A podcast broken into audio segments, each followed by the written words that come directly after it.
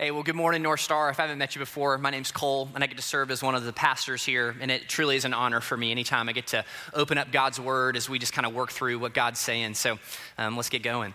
Uh, the National Institute of Health, NIH, is housed in Bethesda, Maryland and they, they host around 200 clinical trials a year, um, where essentially you have rare diseases um, or popular diseases with a new drug or a new therapy in order to, to help um, Americans find a way to experience a better life, experience health. And for, for my family, the NIH became something very personal very quickly, as um, my dad was diagnosed with a one in a million neurological disease. Um, and so it was around my third grade year, my dad was invited to NIH for one of these clinical trials. And so we knew going in that when, if you know anything about science, the way this works was there was going to be an experimental group and there was going to be a control group. Now, the experimental group was going to be given the new drug. Now, this drug had the ingredients, it had the substance, it had the scientific term, the sauce, if you will, um, to actually help this person, to potentially make them better, to get them to return to a normal status of life. But then, in order for this, like I said, this experiment to work, there also needed to be a control group. Now, the control group was given essentially a placebo, um, which is basically a sugar pill. But it was a way for them to kind of evaluate and measure are these people getting better or are they not? Because this placebo doesn't have the ingredients, it doesn't have the substance, it doesn't have the sauce, again, if you will, to actually make a difference physiologically in this person's body. So for us, you know, this became a, a time of like great hope. Was like, is this going to be like, is dad gonna get the drug that's gonna help like life turn back to normal? Like, are we gonna get our, our lives back? Like it kind of became this, this question of is he in the experimental group or is he in the control group? So why do I start there this morning? is that our Christian message is based on hope. And we believe that, that our message has the substance, it has the ingredients to actually make a difference in our lives.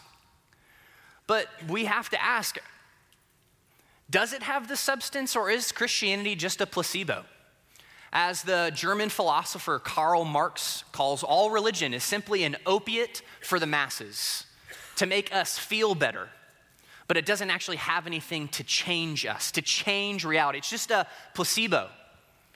Is our hope just us hoping for hope itself? I mean, we are, we're, we're hope machines. We, we hope there won't be traffic. We hope it doesn't rain tomorrow. We, we hope we'll get a raise. But does that hope have any substance? Does it have any ingredients to actually make a difference? Because I don't have to belabor this point. But we live in a hopeless world. We live in a world with school shootings. We live in a world with cancer. We live in a world of abuse. We live in a world with infertility. We live in a world of injustice. Does Christianity have the substance, or is it just a placebo? So, if I was to title this morning's message, it would be The Ultimate Christian Hope because I'm convinced, North Star is convinced, that the Christian hope does have the substance. It does have the ingredients to make a difference now and for eternity. So, the passage that we're going to be walking through is 1 Corinthians 15, verses 20 through 28. Now, uh, these eight verses, I'm not going to lie to you, they're dense, but they're beautiful. And so, as we walk through this, I want to point out a few of these ingredients that give us Christian hope. So I've set the standard really high this morning. So if we can, can we just pray um, and ask for God's Spirit to speak through God's word to God's people? So let's, let's, let's pray together. Our Father, we thank you that we have hope this morning. And uh, we just ask that your spirit would speak to us through 1 Corinthians 15, verse 20, God, that you would illuminate it to us, God, that it would, it would change us. So if you would, would you pray? and ask that God's Spirit would use God's word to speak to you this morning.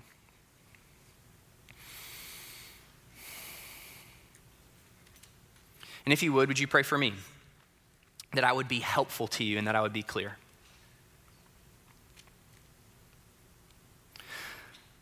Father, may my words fall to the ground and be forgotten, but may your words be remembered and change us. We pray this now through the Son and by the Spirit. Amen. All right. 1 Corinthians 15, Mike has done a wonderful job of walking us through Paul's master class on the resurrection. It's the, it is the best written case for the resurrection in all of writing. And we saw at the beginning in verses 1 through 4 about the gospel, the thing of first importance that Christ died for our sins and that he rose from the dead and that he revealed himself to all these people. And then last week, Mike did an awesome job of talking about that if our res- if resurrection isn't real, then our faith is, our faith is futile, that it's pointless. And so Paul is actually going to pivot his argument here in verse 20, where he just finished talking about how the, the, all of the negative consequences around denying the resurrection. And it's here in verse 20 that he's going to pivot and begin to talk about the positive consequences of the resurrection, but also talk about your resurrection and my resurrection, our physical resurrection. You see, in, really, we live between two Easters. That we believe that Jesus Christ in 33 AD died on the death on a Roman cross, was put in a buried grave, but he didn't remain dead. He rose from the dead. Easter. And now we experience this spiritual power of the resurrection now. But we believe that Christ will return one day to finish what he completed. And in that second Easter, we will physically be raised from the dead.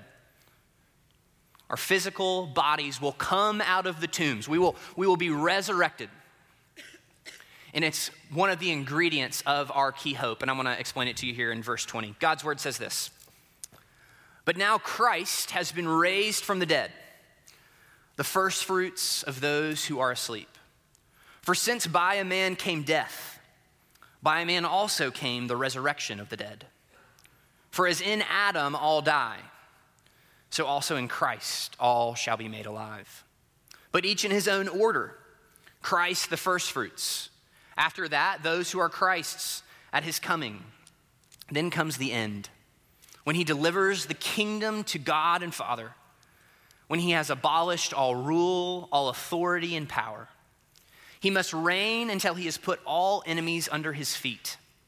The last enemy that is to be abolished is death. For he has put all things in subjection under his feet. But when he says all things are put in subjection, it is evident that he is accepted who put all things in subjection to him. And when all things are subjected to him, then the Son himself will be subjected to the one who subjected all things to him, that God may be all in all. So, starting off in verse 20, we see that, but now Christ has been raised from the dead. Now, this has been raised is a perfect tense verb, which simply means that it's something that happened in the past but has ongoing results, long, ongoing implications. Because Jesus is not the only human in human history who's raised from the dead. I mean, we've got scripture accounts of Lazarus who raised from the dead. But you know what happened to Lazarus? He died again. Then we've got Jairus' daughter who rises from the dead, but then Jairus' daughter, she dies again. Or, maybe you know someone or you've read a book of someone who's, who's had a death experience. They code on the table, but then they come back to life, but they've died again. Now, Jesus' resurrection is distinct because he has risen from the dead and he is still alive. That, friends, Jesus is alive and well today. That death was truly overwhelmed, that the grave was truly overwhelmed. So, this physical resurrection from the dead is explained in the next few words. It says that he is the first fruits of those who are asleep. Now, this word first fruits, our, our first century Jewish audience would for sure knows what this means, even anyone in the first century, because it was an agrarian society. It's this idea of we are, we are planning the harvest, and they would take the first uh, sheaf of grain and they would bring it to the temple as their way of saying, God, we are giving you the harvest. That the, this one sheaf, the first fruits, was the representative or was the pledge or was the guarantee or was the sample of what was to come. That Jesus, in a sense, is saying, Hey, I am the first fruits, I am a sample, I am the guarantee, the pledge of the resurrection that is to come. That in the same way that Christ has been raised from the dead, the firstfruits, we too will be raised from the dead. Now, I know that none of you are, at least I assume none of you are farmers, and there's probably no, none of us are first century folks, so I want to put this in uh, our terms. Let's think about the iPhone. So Colossians 1.18 uh, describes a very similar term here, but it's the word prototokos, which is where we get the word prototype. And so whenever, um, whenever, when it, obviously it was when it was Steve Jobs or when it was uh, Tim Cook, like they'll stand up and they're like, here's iPhone 28. Here is the prototype. It's the first one. And then in six months, everybody has the iPhone 28, that it is the example, it is the pledge of what is to come. So, Christ, physically raised from the dead, is our first fruits. It is what is to come. Now, you may say, Cole, I thought when we died we'd go to heaven. We do. So, let me explain. It says here specifically that those who are asleep. Now, this is used throughout the Bible to talk about those who have passed away. Um, and, and, really, even this idea of asleep is very physical um, because, you know, 1 Corinthians 5 tells us to be absent from the body is to be present with the Lord. That the thief on the cross, today you will be with me in paradise. He dies, he goes to heaven. But we stand once again between two resurrections. This is the general resurrection that is to come. So you may be wondering, Cole, why does this matter? Why does a physical resurrection, why is this one of the key ingredients of Christian hope? And it's this that nothing stands outside of God's redemptive plan. That there is not a speck of dust, there is not an ounce of a cell on your body that God will not restore. That there is nothing under God's great cosmos that will not be made new. Not your soul, not your body, because you are an embodied soul, by the way, like you, your body matters. That God is not just redeeming spiritual things or unseen things, but God is redeeming all things physical, material things that matter. And because I, I think we've got a pretty good grasp on the fact that when Jesus Christ lived a perfect life, died a death that we deserved, that and rose from the dead, that if we trust in him, that he has canceled the penalty of sin. Because the penalty of sin is death and hell. And when Jesus rose from that grave and we trusted in him, the penalty of sin is done away with, that we have been saved, past tense. But then now, as we kind of are in this in between time, I've been saved, but Jesus has also freed us from the power of sin and death. Not just the penalty, but the power that I no longer have to sin. I no longer have to be enslaved to my lusts and my desires and my self centeredness. That I'm currently in the process of being saved, that the power of sin and death gone. But what this passage is talking about and where we're heading today is that there is coming a day in which we will experience the presence of sin and death gone forever. Like, just, just for a moment, would you just imagine? I'm getting ahead of myself, but I don't care. Acworth and Kennesaw with no sin, evil, and death. You wake up tomorrow, and those things don't exist. It's really good news. And so, point number one from verse 20, we see that Christ's resurrection guarantees ours. That he is the prototokos, he is the prototype, he is the first fruit. That as he rose from the dead and is still living, we too will, our bodies will be risen from the grave and united with our souls forever. And then Paul continues his argument in verse 21 and 22. He says this for since by a man came death, by a man also came the resurrection of the dead. For as in Adam all die, so also in Christ all shall be made alive. So Paul kind of provides two parallel tracks for us. He says that through a man came death, and then through a man came life and resurrection. That he says you've got Adam and you've got Christ. That Adam, the first human, and it's through him and through, through his sin and his rebellion against God that death comes. But it's through Christ that resurrection comes. That when, that when Adam sinned, it was almost like a virus was injected into the DNA of humanity. That every single one of us have this curse of selfishness and sinfulness inside of us that we can't break. So, what we see in this passage is that all who are physically born of Adam will die. That if you are physically born of Adam, we will die. This is all of humanity. No one is exempt from this. But then we also see that all who are spiritually born of Christ, who are spiritually born of Jesus, will be made alive. And so the question becomes today who are you connected to? Are you connected to Adam or are you connected to Jesus? So let's think about it this way. Um, right outside my mom's neighborhood, there's a, a train track. And uh, CSX runs trains back and forth on that thing all day long. Get stuck behind, you're gonna be 15 minutes late, guaranteed. And the thing about this is that all those CSX trains have an engine and then they have boxcars. And those boxcars are connected to the engine. And so if the engine is heading north, the boxcars are heading north. And if the engine is heading south, but that boxcar is connected to the engine, the boxcars are heading south. And in the same way, by nature, we are connected to Adam. And where he goes, we go, which is death. But if we're connected with Christ, and the way that we latch the boxcar of our life onto Christ is through faith. And when we latch our lives onto Him, we're connected with Him, then we experience resurrection. That we are connected to Him. Because the reality is, in our sin and in our death, we don't need a second chance. We need a second Adam.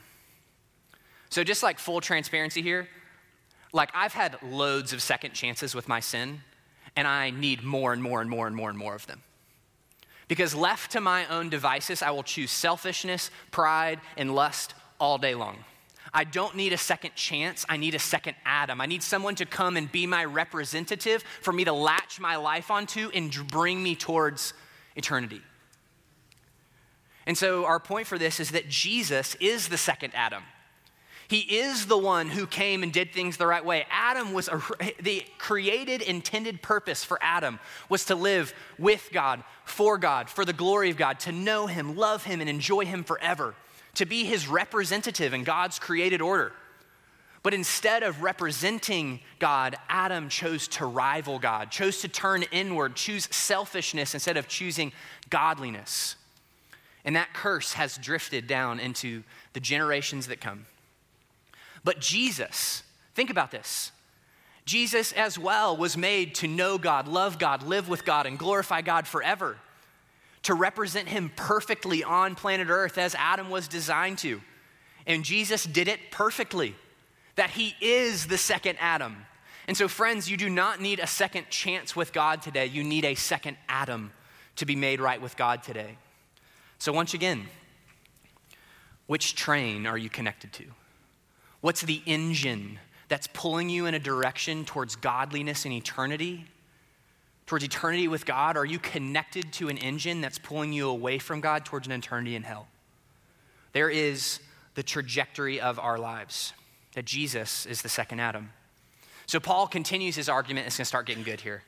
23 through 26, he says this But each in his own order Christ, the first fruits, there's that word again after those who are Christ's at his coming, then comes the end, when he delivers up the kingdom that the God and Father, when he has abolished all rule, all authority, and power.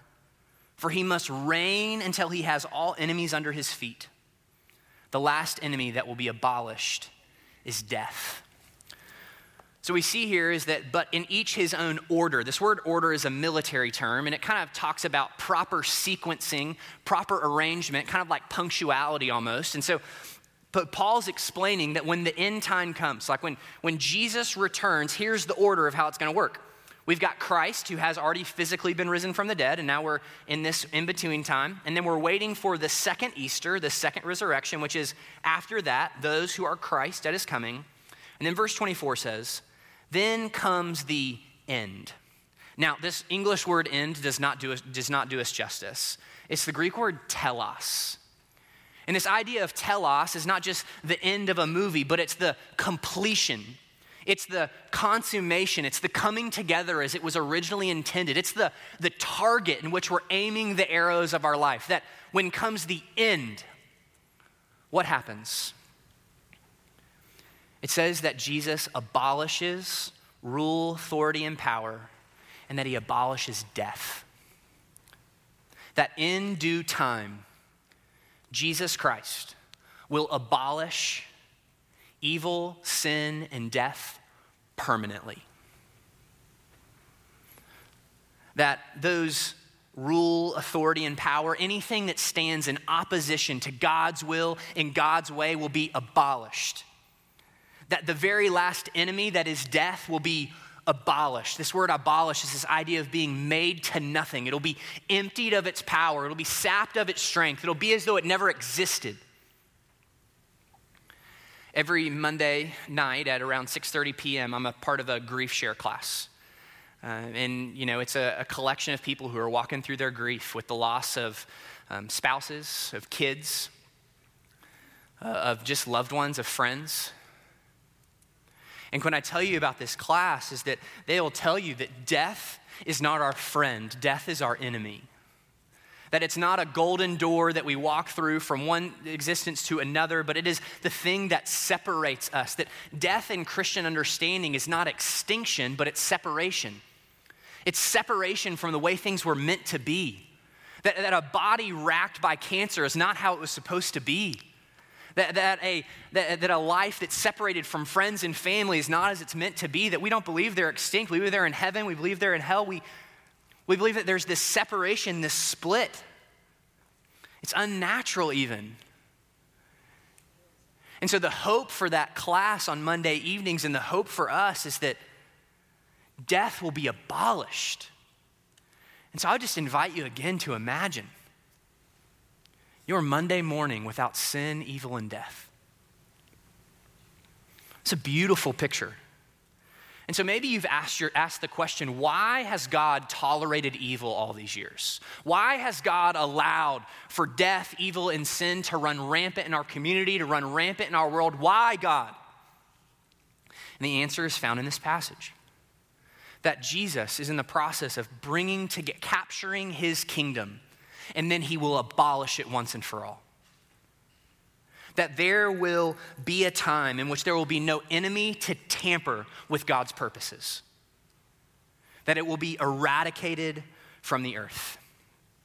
But not only is evil evaporated, but we're going to see in these next few verses that it's made new. Verse 27 through 28, it says this. For he has put all things in subjection under his feet. But when he says, all things put in subjection, it is evident that he is accepted who put all things in subjection. I know that's really confusing language. Basically, that God the Father is not subject to Jesus, because that would not make sense. Verse 28 And when all things are subjected to him, then the Son himself will also be subjected to the one who subjected all things to him. And this last phrase here that God may be all in all. So, five times in this passage, we've got the word subjected, and then three times, we've got this idea of being put under the feet. Now, the word subject is this idea of bringing order out of chaos, or, or rightly ordering things the way that they were intended to be. That they're bringing function out of dysfunction. That when Christ returns, when, when we're physically raised from the dead, that there will be this order out of chaos that in fact Jesus will make all things new, that he will reverse the curse. That I want you to imagine the worst thing that you've ever done or said. And then I want you to think about the worst thing that's ever been done or said to you. That will be subjected in Christ Jesus and put under his feet it will be made right. I've heard it said that when this happens, that all evil will become untrue. Like, like think about the pain that you've walked through. It will, in the new heavens and the new earth, it will become untrue. What a gift. I mean, think about every single thing that will be restored. I know I keep pushing us back to Adam and Eve, that, that Adam and Eve are living in the garden in completion as things were meant to be. It's the Hebrew word shalom. And they're in right relationship with God. They are living with Him and enjoying Him for, as He should. And not only that, but then Adam and Eve, great relationship with one another. No shame, no fighting. Like they are right in relationship with one another. But then not only that, like Adam and Eve are in right relationship with themselves. Like, like no insecurity that need to like promote or project or to, to guard my pride. Like Adam and Eve are good, they're whole, they're complete. Not only that, like, man, they're literally planting stuff in the ground, it's planting up trees. Like work is basically play. All is right. And the beautiful thing is, is that this eternity that we're talking about, all those things will be put into subjection under his feet, will be made right, and we will experience it again. Shalom is breaking in. And so, scripture, thankfully, is not silent on what this physical resurrection, what this new heavens and new earth will look like. So, in the book of Revelation, which is the final um, book in the library of scripture, in the second to last chapter, we get a picture of our permanent, eternal state. And it says this And I saw a new heaven and a new earth, for the first heaven and the first earth had passed away, and there was no longer any sea. And I saw the holy city, New Jerusalem, coming down out of heaven from God, made ready as a bride, adorned for her husband. And I heard a loud voice from the throne saying, Behold, the tabernacle of God is among men, and he shall dwell among them, and they shall be his people. And God himself shall be among them. And he shall wipe away every tear from their eyes, and there shall no longer be any death. There shall no longer be any mourning or crying or pain. The first things have passed away. And he who sits on the throne said, Behold, I am making all things new. And it's in this passage that, if you look at it, we're seeing a restoration, a recapitulation of the Garden of Eden. That man is with God, and God is with man. There is no more mourning, there's no more sin, there's no more brokenness, and we experience it forever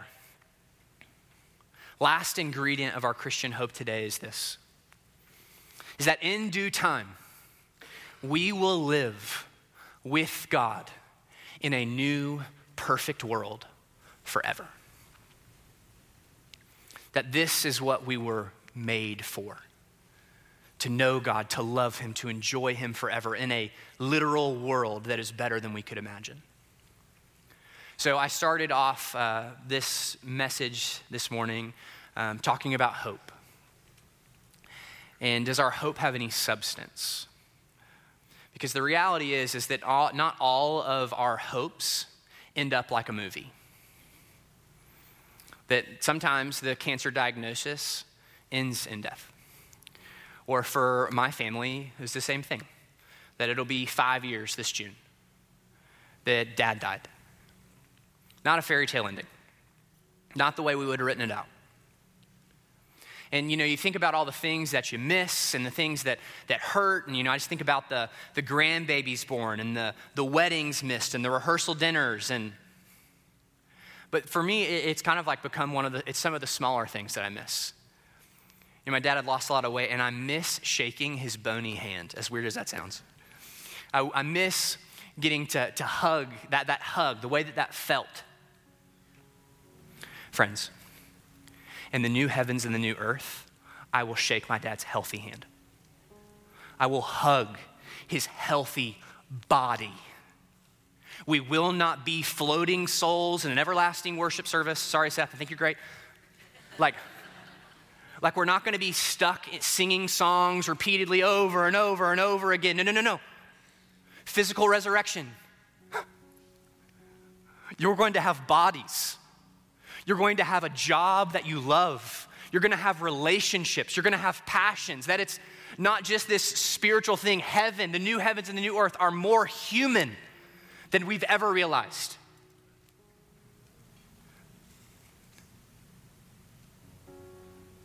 Why? Christ rose from the dead, of whom is the first fruits. And that if I'm united to him, I experience that too. Spirituality, life with Jesus, is not just this ethereal spiritual thing, it is everything, it is all things. I do a lot of work with, with uh, students, and we talk about a priority list, right? And they like to write out their priority list, and they put, you know, God at the top, family, friends. God has no interest being on your priority list. God is the paper by which you write your list. He is the framework. He is all in all, like verse 28 says. He, he wants to be smack dab in the middle of your family. He's smack dab in the middle of your career, smack dab in the middle of your life, and hello, he's to be smack dab in the middle of your eternity. He is all in all. We have a bright ultimate hope a new heaven and a new earth that's physical, that's literal, that Christ purchased. But right now, we live in this world that's busted and broken and frustrating. And so, as we stand in the middle in this tension. My challenge for us is like that great hymn said as we gaze upon what is to come, as we gaze upon our first root, our prototokos, Jesus, we have strength for today and a bright hope for tomorrow. Let's pray together.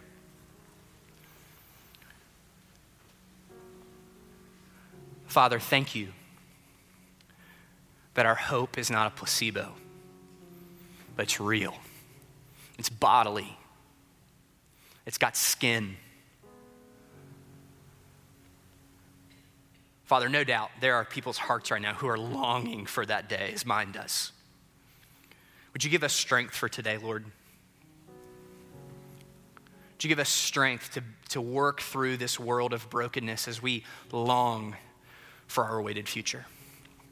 We love you, Lord. We pray this, Father, through your Son and by your Spirit. Amen.